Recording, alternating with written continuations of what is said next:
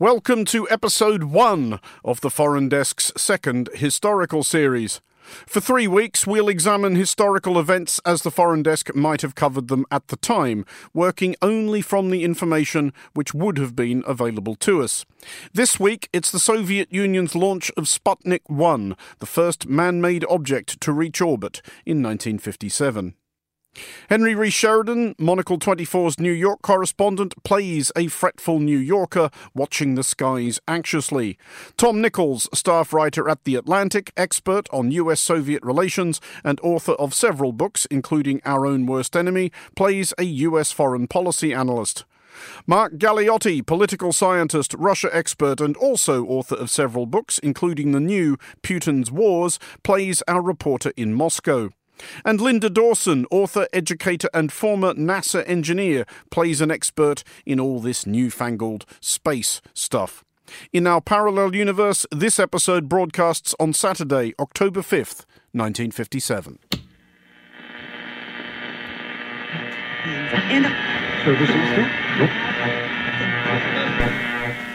It might be somewhere above you right now.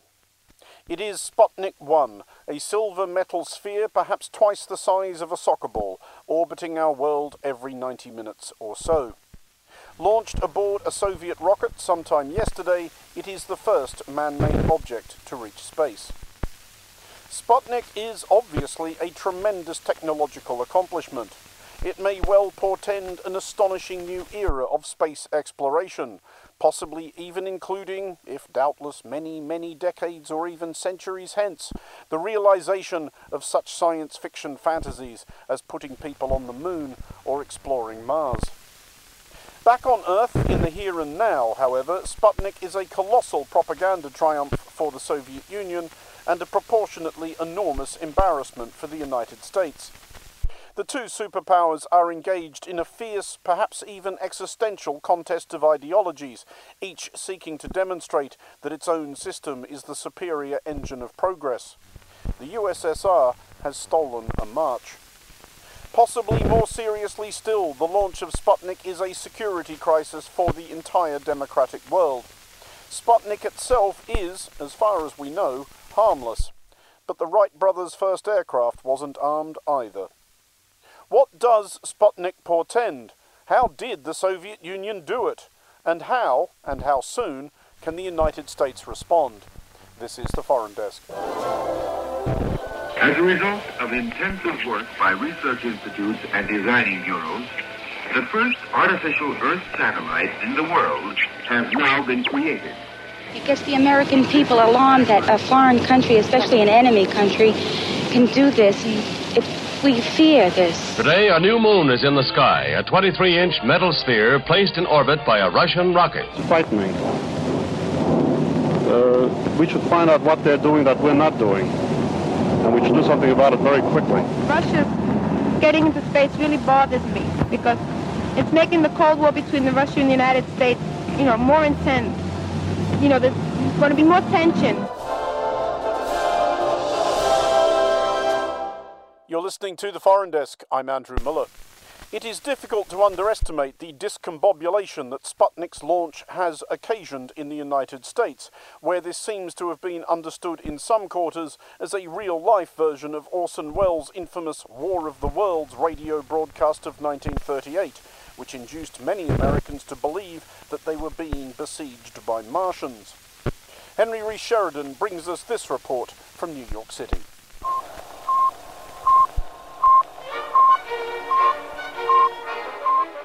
Those beeps, heard across the world last Friday, ushered in a new era.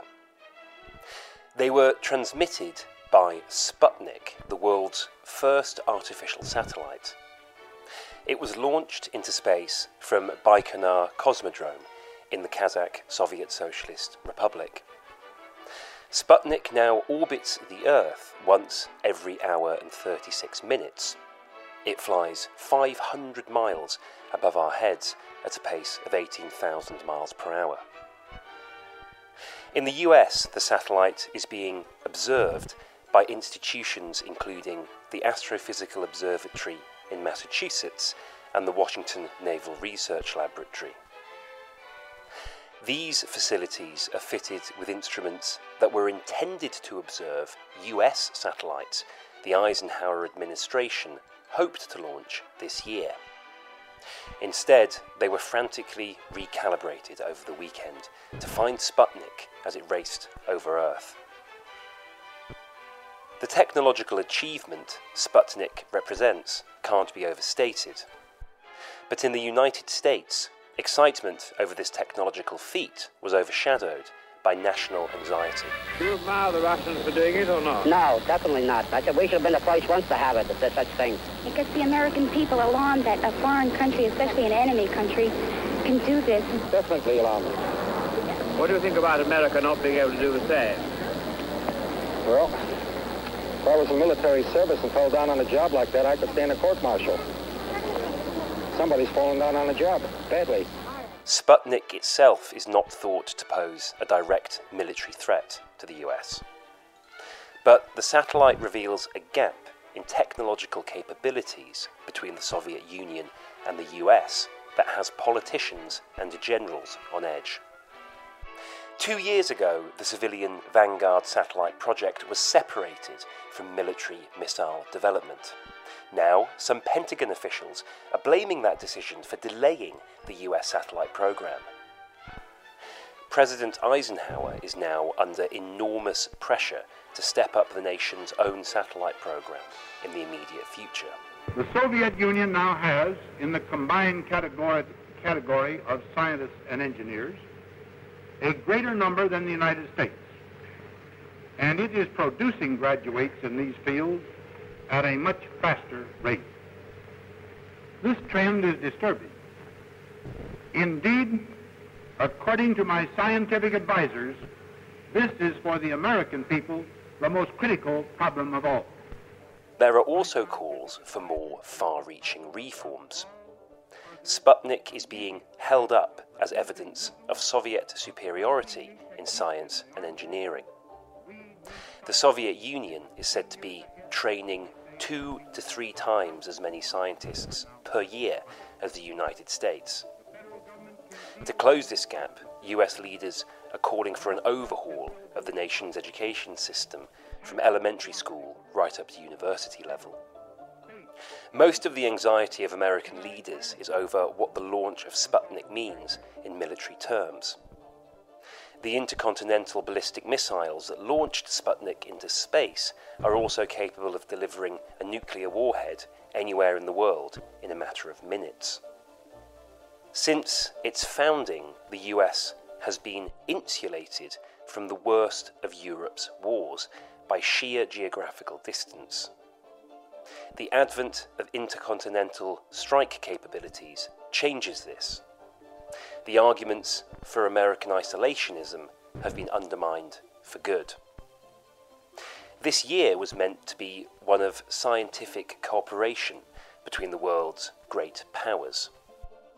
July 1st marked the start of the International Geophysical Year. It's a global project meant to intensify scientific interchange between East and West. Seeking further knowledge of the universe, man turns to outer space with its almost limitless range and the uncharted depths of the oceans. Already, the no man's land above us is being probed by the world's largest radio telescope erected at Jodrell Bank, Cheshire. This is part of Britain's contribution to the International Geophysical Year, when scientists of 64 nations will pool their knowledge. In this way, man will learn more of the climatic forces that govern his daily life. It will also be a stepping stone to man's greatest adventure yet, the conquest of the moon. Both the US and Russia announced plans to launch satellites this year as part of the program. Indeed, the US even hoped to have input on the Soviet satellite launch, helping to determine the orbit path and contributing to observation efforts. In the event, the Soviets launched Sputnik in secret. For all the diplomatic rhetoric, Sputnik proves how difficult it is to overcome the zero sum logic of the Cold War. Such is the secrecy surrounding Sputnik that the Soviets are yet to even release an image of the satellite. Some newspapers are running pictures of the United States as yet unlaunched Vanguard satellite to illustrate their reports on Sputnik. The awkward collage serves to admonish American leaders for their wishful thinking when it comes to the space race.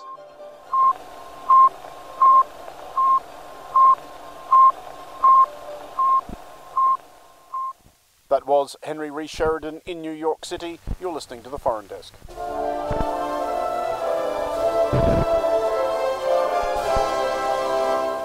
You're listening to the Foreign Desk. I'm Andrew Mueller. It is almost certainly impossible to underestimate the sense of triumph at large in the Soviet Union this weekend. It has done what the United States so far has not, and the whole world knows it. Well, I'm joined now on the phone by Mark Galeotti, our man in Moscow. Mark, for obvious reasons, it does seem a slightly self defeating exercise to ask anyone in the Soviet Union if they can tell us what's going on in the Soviet Union. But what do we actually know about this thing that they have somehow put into orbit? Well, essentially, it's a satellite that is a two foot diameter, highly polished metal sphere with antennae that is currently orbiting the Earth at an altitude of between 130 and 580 miles and it is putting out a constant radio signal, a ping, ping, ping. And the Russian authorities, the Soviet authorities, have been very, very keen to obviously present this in very sort of technical terms as, as a great triumph. But what we don't know at this stage is is it just simply a football in the in the space that is putting out a radio signal, or is it something that actually has other capabilities? At present, that's not something that the Soviets are saying. Has this come as a total surprise to everybody in Moscow? Had there been any advance notice that the Soviet Union was going to attempt to launch this thing? There had been broad policy statements, that's all. Absolutely nothing about the specific dates or whatever. We knew that there was a Soviet space program. We knew that it had been at Tyuratam, which is their sort of new, what they're calling a cosmodrome, but no, I can't help but feel that precisely they were being cagey in part for security reasons, but also in part in case it didn't work, in which case they could just simply sort of brush this off as yet another test. So, since this thing has got airborne, as the whole world now knows, how has it been reported within the Soviet Union? If we look at, for example, what has been in the last few editions of Pravda, what kind of tone is that taking? Well, again, it's interesting that it that also suggests that the Politburo were afraid that this really wasn't going to work, because on the first day after the actual launch, on the 5th of October, all we had was just a very, very low key couple of columns in Pravda, not even sort of splashing on the front page, just simply giving a very, very sort of technical description that something had been launched. But after it had been sort of spinning around the Earth for a day, they'd obviously decided that this was safe to splash, and therefore the whole front page of the 6th of October edition is devoted to this, and it's presented as, I mean, one can let you quote, it's a big victory. Russia has won the competition. Honor and glory to the leaders of Soviet science and technology. I mean, it is very much being put forward as some kind of clear signal, not just of the success of one particular experiment, but a crowning glory of Soviet science and technology.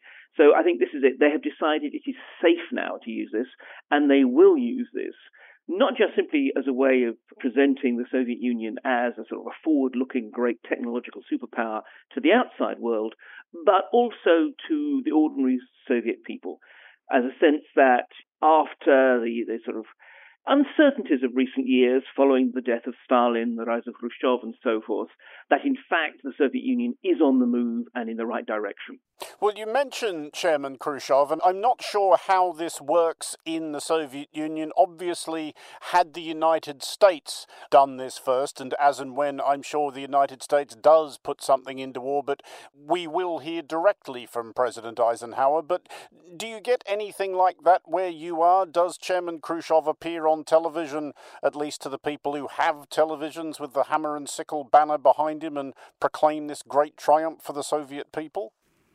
No, there is an interesting etiquette here. This is all very much it's in the name of the Politburo. We all know that Khrushchev essentially has replaced Stalin as the dictator in charge of the Soviet Union. But the fiction is always that he is simply the sort of first among equals and that this is a collective leadership for a collective nation. But of course, in practice, this is a massive personal triumph for him. And he will play this as much as possible. But above all, as I said, I think we will see Khrushchev trading on this with the outside world. Inside Russia, it's the Politburo. It would be a mistake, I think, for us to think of this exclusively in what it means for the dynamics of the Cold War and how the United States might respond to this. And we will, of course, at any rate, be talking about that elsewhere in the program. But it is, as you suggested yourself, a considerable scientific accomplishment, whoever makes it. Do we know from this point, though, that what plans they have now beyond launching this apparently very basic projectile? Well, look, it's worth noting that this is actually formally known as Sputnik 1, Satellite 1, which obviously implies that there's going to be a 2 or a 3 or whatever to come to follow. I think the issue is this look, they have been involved in a space race with the United States. The United States, in many ways, was much more ambitious about what it wanted to launch, which is why the Soviets could essentially steal a march. I mean, even if one looks at the R 7 rocket that launched it, I mean, essentially, this is a prototype for a long range heavy intercontinental ballistic missile that they had just simply hurriedly repurposed. So, you know, in some ways, this was a launch that was sort of in a hurry and on the cheap compared with the Americans. We can certainly expect this to continue because I think there is a widespread notion that space is something of a new frontier. It's a scientific one. I mean, again, if I can quote Pravda, says, you know, October opened the boundless space for the development of science. But of course, where science goes, military technology also has a tendency to go. So, I mean, I think that we can't expect that the Russians just simply threw all the resources that they did into this exploit simply just for a one off little triumph. The obvious next step, I guess, and for all the reasons we've been discussing, it's impossible to know for sure what the Soviets are planning or how far along those plans may be. But do you think it would be a safe assumption that somewhere on some remote base right out in the Siberian vastness, some, or perhaps a few, young Red Air Force pilots are being repurposed as astronauts? One would presume so. I mean, we know that President Eisenhower has launched his Man in Space Soonest project with the slightly unfortunate acronym of MISS. And where the Americans seek to go, one presumes that the Soviets also feel that they have to go. But at present, again, if we're working on the same assumption as with Sputnik, what the Soviets tend to do is wait until they've had a success and then trumpet it, because they are very, very concerned about the appearance of what would happen if one of their experiments went badly. Mark Galeotti in Moscow, thank you for joining us.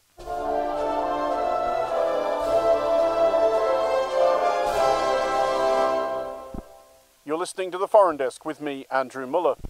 If the Soviet Union is exultant, the United States is proportionately gloomy. I'm joined now by the US foreign policy analyst, Tom Nichols. Tom, first of all, it strikes me that there is a possible spectrum of responses here in the non Soviet world. At one end of it, there could be absolute joy, incredulity, and congratulation at this astonishing scientific accomplishment on behalf of all humankind. And at the other end of that spectrum, just absolute chattering terror about what this might mean for the balance of power between the two great superpowers. Whereabouts on that spectrum are you right now? Oh, this is a disaster, no doubt about it. The Soviet Union, an aggressive expansionist power, has beaten the rest of the world to the ability to throw an object through space over long distances at high speed.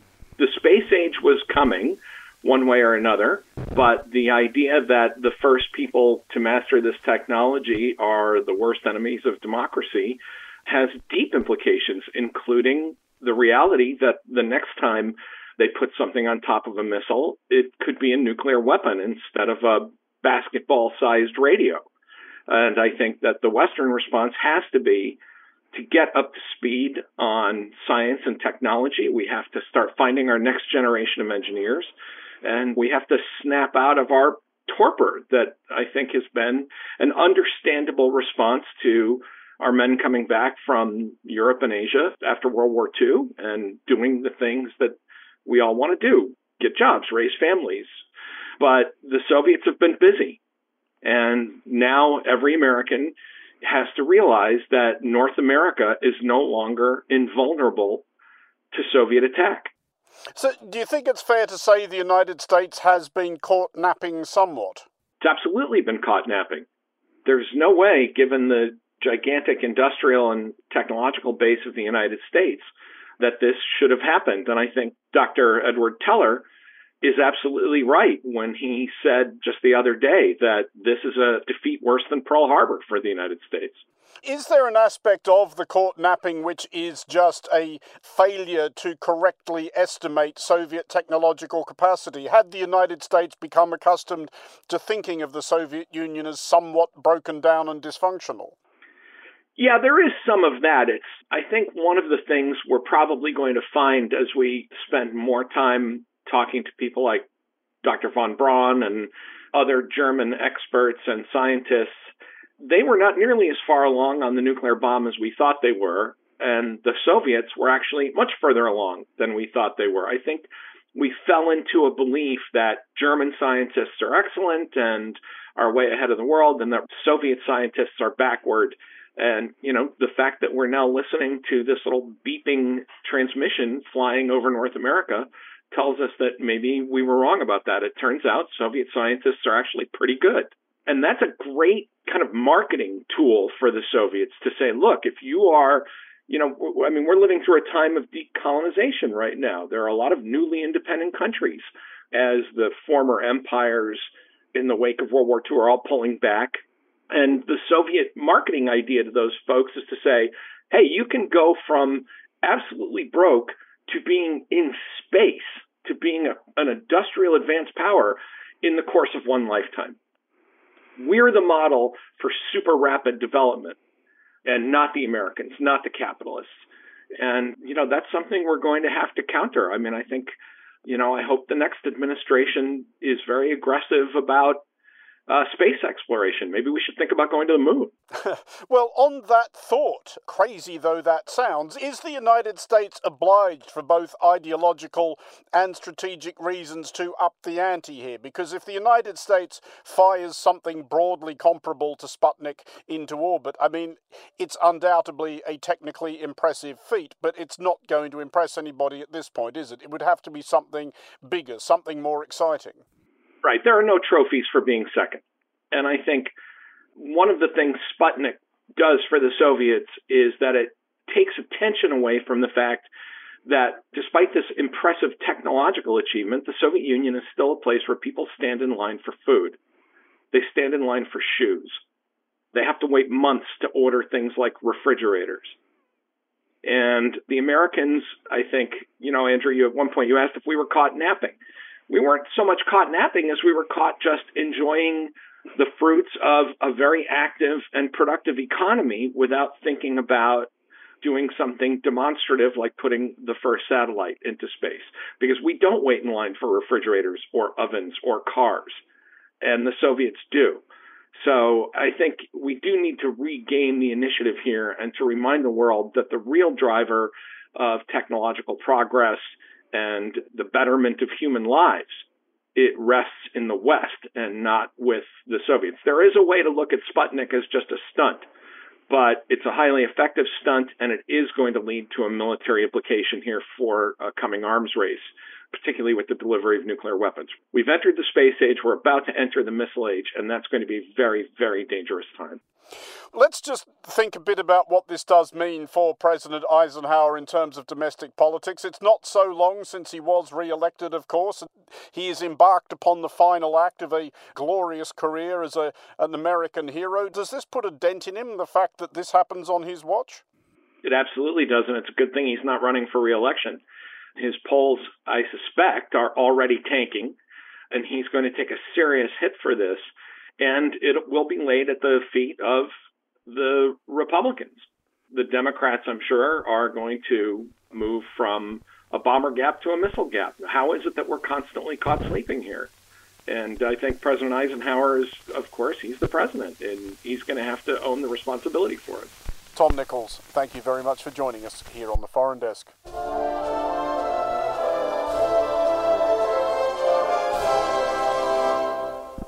Sputnik is the first object humankind has ever launched into space. It will certainly not be the last.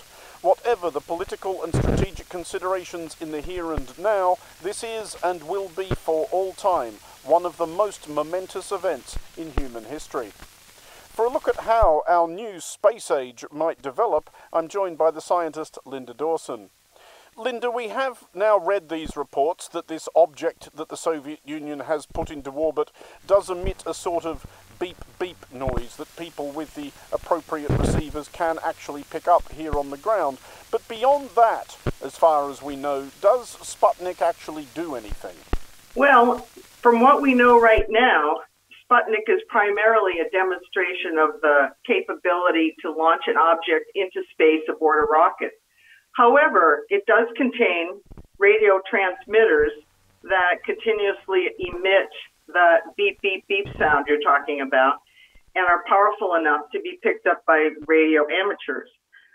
Sputnik specifically doesn't contain any experiments, but the Soviets report it's capable of transmitting some temperature and density measurements to the ground, demonstrating that spacecraft could supply valuable information from space. So you don't think this is just a stunt that the Soviets have undertaken to prove that they can do it? Do we think there might actually be some sort of future in this kind of technology? Well, you know, the United States government has been trying to launch a satellite also, primarily in terms of collecting scientific information and weather data. So, just in terms of observation of the Earth, these artificial satellites are important in terms of being able to know more about where we come from. But some people now are saying that it's basically a hunk of junk that anybody could launch. And most people would say that they're unsure, even scientists unsure of what's going to happen in the future. Well, let's have a think about that future because if this is the beginning of something, and it does feel like a bit of a, I don't know, if you will, giant leap that mankind has actually got something off the ground and into space, if we sort of allow our imaginations to go totally nuts, let's run wild for a bit, what kind of imaginable applications could these so called satellites have? Well, there's the good version and the slightly scarier version. You know, the good version would be that we would be able to launch more and more experiments into space and perhaps more and more objects that are similar so they could perform experiments while orbiting Earth. The scary part is perhaps there could be uh, weapons that could be launched into space, and we're talking about instead of rockets, we're talking ballistic missiles. So some people are concerned that this is going to make a difference in the Cold War this thing clearly does have the capacity to transmit, even though it's not very much at the moment. Is it imaginable that at some point something like Sputnik could transmit something more, I don't know, complicated, like actual radio or television broadcast, or is that just fanciful? Well, you know, technology moves quickly. And so I think that that kind of transmission more and more types of data in ter- uh, not only audio but video is possible in the future. And so when you look forward into the future, we think about humans perhaps being able to be launched into space, perhaps observations that have to do with not only science but military surveillance might be something that it was possible with Sputnik type satellites. So, if it's not completely fanciful to think of satellites broadcasting radio, television, other communications from space, is it possible to imagine that at some point there could be a permanently orbiting habitat that people might actually be living on in orbit? Well, now you're talking science fiction, I think, because there's an awful lot of technology that would have to be discovered and demonstrated in order for anything like that to happen. But as they say, science fiction often drives technology, as does the military. So I would say anything's possible let's pick a point in the future for some, you know, completely random and arbitrary reason. Let's think ahead to exactly 65 years from now.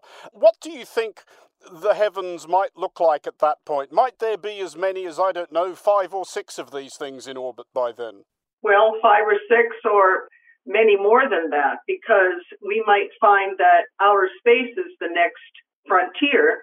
And so, being the next frontier, you learn a lot about Earth by looking back at it. So I think that the interest will be there in terms of science, particularly. But, you know, I think military is not far behind. And human exploration, again, is a possibility. There's one other danger that I think we do have to contemplate, and it, it, seems like a fairly fundamental one. And I may not be anybody's idea of an astronomer or a physicist, but I do understand that what goes up must at some point come down. Now, Sputnik itself as we understand it, is not terribly big and not terribly heavy, though you'd still notice it, I guess, if it came through your roof from that height. Is there any possible danger attached to the prospect of Sputnik or something like it falling out of the sky? Can we control where they land? Well, scientists don't have enough information to know how long an object like Sputnik, the lifetime, will last. So it will at some point lose its ability to stay in orbit around the Earth. And when it does that, it is going to come back eventually through the dense atmosphere. But as it's going so fast, and as it comes back through the atmosphere, it will burn up upon reaching those layers of the atmosphere. So, no, you can't predict where, but it's going to burn up before it reaches Earth. Linda, as we understand it, this thing can transmit a fairly primitive stream of beeps which can be received by people on Earth with the correct equipment. And I understand that you are among those people who has heard the beeps directly from Sputnik. How did that happen? Yes, my family was very interested in being able to go to an observatory nearby and this observatory was in New Hampshire and was able to hear the Sputnik transmissions as it traveled over the observatory. So for me, just hearing that was exciting and I think inspired me in terms of what is possible. But also, quite honestly, I felt a little scared that somebody else had gotten there first and just not knowing what was going to happen in the future. And did the beeps appear to you to be saying anything? Was there any kind of sinister communist code going on here? I don't think so. I it just seemed like an automaton, you know, that kind of thing, like a robot just sending repetitive beeps. So I didn't really think much about that. Well, that's what they want you to think. Linda Dawson, thank you for joining us.